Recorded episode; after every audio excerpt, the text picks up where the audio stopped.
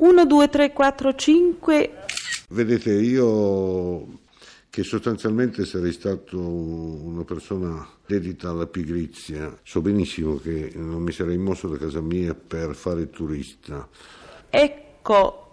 Ho finito per accettare l'opportunità di girare il mondo un po' obbligato dal mio mestiere, ma attraverso quest'obbligo anche spinto ed esortato a guardarmi intorno in giro per il mondo con l'alibi, ma neanche l'alibi, con la giustificazione verso me stesso di avere qualcosa di, di vero da fare. Mi? E io poi eh, come viaggiatore amo in certi casi addirittura toccare con le mani la terra. Mi piace mm, sentire proprio la consistenza del, del terreno su cui poggi i piedi, e anche il colore della terra. Questo me lo, ricordo, me lo ricordo per esempio in Brasile, dove ho dedicato molto proprio con i miei polpastrelli al, al saggiare la, la, friabilità del, del terreno brasiliano. Sì. Così come mh, vi posso anche dire che eh, questa è così una, una stranezza, ho sempre considerato che quando attraversiamo dei luoghi che sono stati frequentati dagli Etruschi ce ne accorgiamo. Qualcosa nelle luci del cielo, nelle, nel colore dell'aria, nel, nel fondo delle tinte del terreno ci dice che sono passati loro. Qui e questa strana sensazione che eh, mi può prendere tranquillamente in Toscana, in Umbria, a Talamone, dove effettivamente so che sono passati loro, stranamente mi ha colto a San Francisco. Io come ho visto San Francisco mi ha dato la netta sensazione di essere in una città etrusca.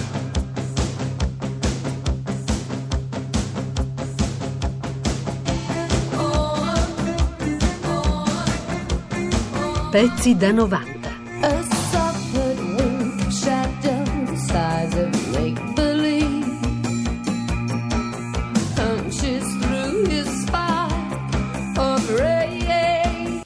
andammo a, mm, come dire, in Russia, il cantagiro eh, non era solo italiano, insomma, e con un Fokker terrificante che però ci portò sani e salvi in, in, Russia a Mosca per la verità.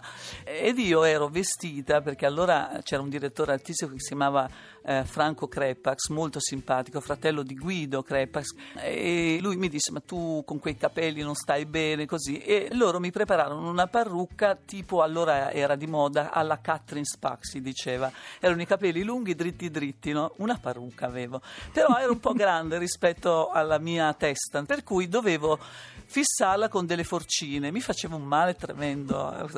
Allora succede che in aereo noi eh, giovani diciamo non eravamo molto considerati, insomma dovevi farcela un po' da sola, no?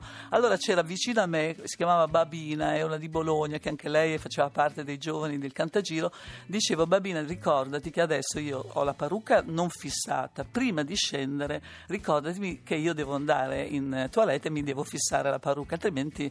E lì sì sì sì non ti preoccupare, non ti preoccupare. Noi arriviamo, atterriamo, io scendo, c'è un vento di stravento terrificante, io scendo e c'era naturalmente una persona che, eh, che, ad ognuno di noi controllava il passaporto. A un certo punto, arrivata a me, in, in russo, e io non lo conosco ancora e tantomeno all'epoca, e mi, dis, mi continuava a, a, ad urlare un po' concitata, no?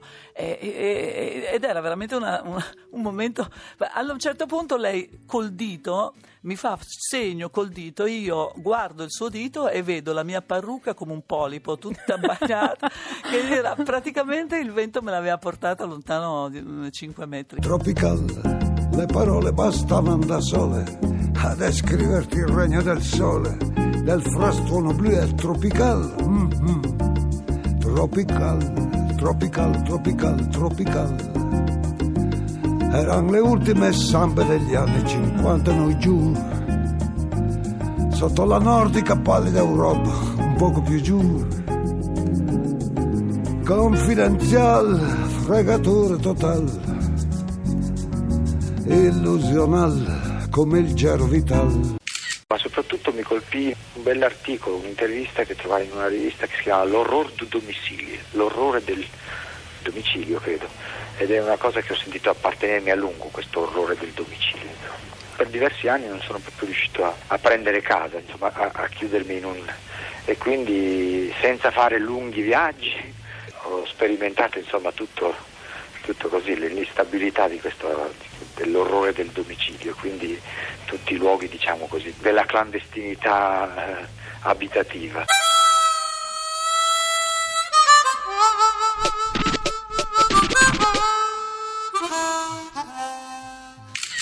Andare a casa. A casa dov'è? La casa dove posso stare in pace, io voglio andare a casa. La casa dov'è? La casa dove posso stare in pace, io voglio andare a casa.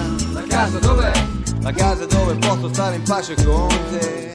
Beh, io sono un po' un impostore tra i viaggiatori perché il mio viaggio è sempre stato un po' come quello della bellissima frase posta all'inizio del viaggio al termine della notte di Céline, il viaggio è dall'altra parte della vita. E, e col tempo sono in realtà diventato più un ammiratore dei, dei, dei viaggiatori veri e propri, ne ho conosciuto uno, il grande Giorgio Bettinelli che era ogni tanto come una cometa trovava una volta all'anno modo di ripassare qui nel mio ricettacolo perché stando vicino alla stazione centrale eh, intercetto diversi viaggiatori pure senza eh, proseguirli. E come viaggiatore più passa il tempo più sono come un po' quei cani che stanno a guardia de- delle aree di servizio dei distributori di benzina che fanno delle corse anche piuttosto affannate fino al limite dove possono arrivare, abbaiano e poi tornano al loro posto.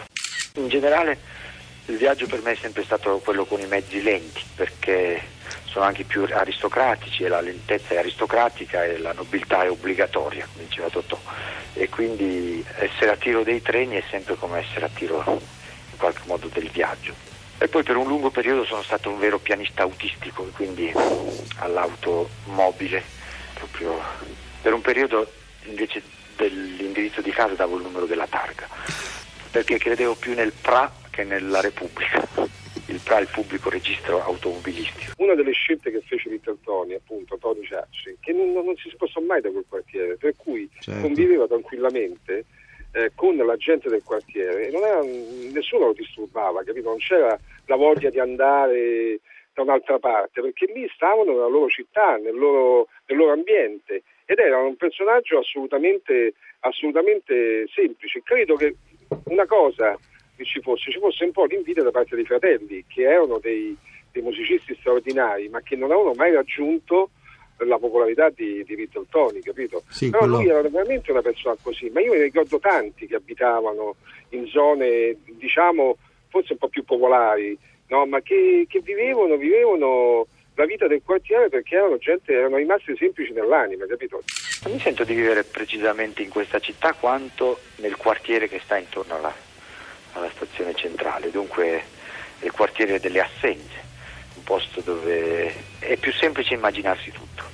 Fiorello dice che io dappertutto ma i Pucci sono già stati due volte.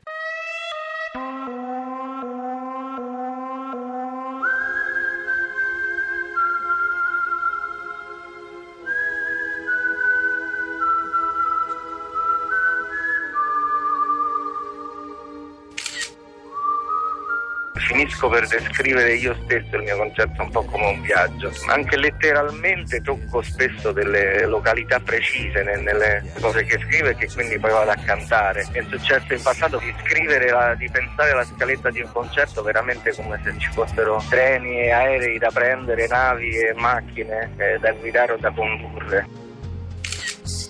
Il viaggio di Genova lo capirò credo meglio a Genova perché viaggio sarà, abbiamo un repertorio abbastanza, abbastanza gigantesco diciamo su cui contare, quindi ogni sera dobbiamo semplicemente scegliere che viaggio fare. Non so neanche bene da dove partiremo, figurati se so dove arriveremo.